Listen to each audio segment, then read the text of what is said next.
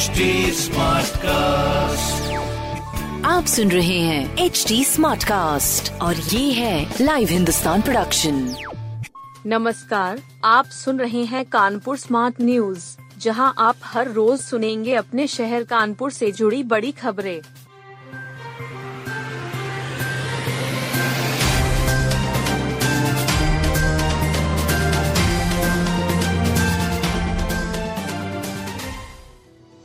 विधायक इरफान सोलंकी का दूसरों की संपत्ति में भी लगा पैसा।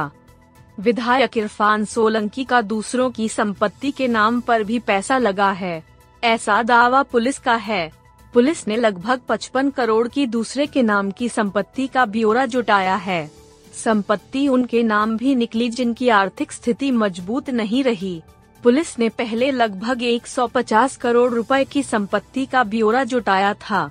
एक माह से विधायक, विधायक के भाई रिजवान, करीबी इसराइल आटेवाला और शौकत अली समेत चौदह करीबी रेडार पर हैं। पुलिस का यह भी दावा है कि कई संपत्ति विधायक व करीबियों ने दूसरों के नाम जुटाई हैं।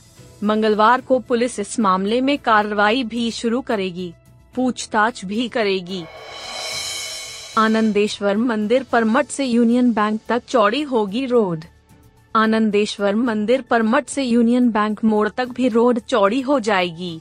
इसकी कनेक्टिविटी एक तरफ ग्रीन पार्क चौराहे से रहेगी तो दूसरी ओर एनसीसी मोड़ तक।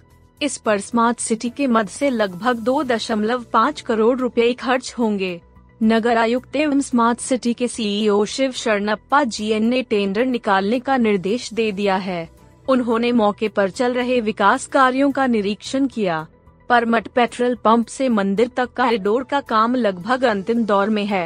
इसे ग्रीन पार्क चौराहे तक की तरफ से कनेक्ट करने के लिए रोड बैंक मोड़ तक रोड चौड़ी करनी होगी। भारी संख्या में श्रद्धालु इसी रोड से भी आते हैं। बीआईसी की संपत्ति होगी खाली, तीन सौ बाईस कब्जेदारों को नोटिस। ब्रिटिश इंडिया कॉरपोरेशन की संपत्तियों को खाली कराने के लिए कपड़ा मंत्रालय ने रिपोर्ट मांग ली है। रिपोर्ट में बीआईसी की संपत्तियों पर तीन सौ बाईस कब्जेदारों को चिन्हित किया गया है। इन सभी से जगह खाली कराई जाएगी। इन संपत्तियों पर पच्चीस बीआईसी के रिटायर्ड अधिकारी भी काबिज हैं। इनसे अप्रैल में बकाया भुगतान कराया जाएगा। बीआईसी की उन्नीस संपत्तियों को छोड़कर सभी में बाहरी और विभागीय कर्मचारियों और अधिकारियों के कब्जे मिले हैं। आधे को पीपी एक्ट के तहत नोटिस भी दी गई है।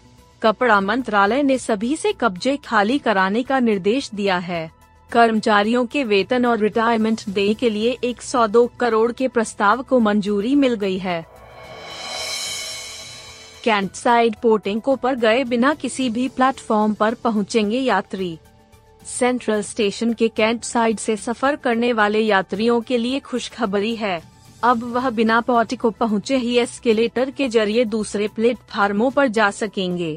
इसके लिए आरपीएफ थाने के बगल में स्वचालित सीढ़ी का काम हो रहा है। अब यह काम मार्च दो हज़ार तेईस तक पूरा हो जाएगा। इसके बाद यह सुविधा यात्रियों को मिलने लगेगी। सेंट्रल स्टेशन के कैंट साइड आने वाले यात्री अभी दूसरे प्लेटफार्मों पर जाने के लिए पॉटिको से एक नंबर पहुँचते हैं। इसके बाद पैदल यात्री पुल या फिर सबवे से होकर दूसरे प्लेटफार्मों पर जाते हैं। अब यात्री सीधे एक नंबर गेट से आरपीएफ के बगल में सीधे पहुंचेंगे। लिंगानुपात में कानपुर की स्थिति कुछ सुधरी। आज फीमेल जेनाइटल म्यूटिलेशन के लिए जीरो टॉलरेंस दिवस है। इस बार की थीम कन्या भ्रूण हत्या के प्रति जागरूकता रखी गई है। इस कड़ी में लिंगानुपात में कानपुर में कुछ सुधार हुआ है। ग्यारह साल के बाद कानपुर में लिंगानुपात में सिर्फ एक दशमलव सात फीसदी का सुधार हो सका। अब एक हज़ार लड़कों में आठ सौ सत्तर का औसत सामने आया है, जबकि स्वास्थ्य विभाग को नौ सौ पार की उम्मीद थी। आंकड़ों पर नजर डालें तो पता चलता है कि कानपुर में दो हज़ार ग्यारह में लड़का लड़की औसत एक हज़ार में आठ सौ तिरपन का रहा। वर्ष दो हज़ार बाईस में औसत में तेरह अंकों का ही सुधार हुआ। अगर लखनऊ की बात करें तो एक हज़ार लड़कों में नौ सौ अट्ठाईस लड़कियों का औसत आ चुका है।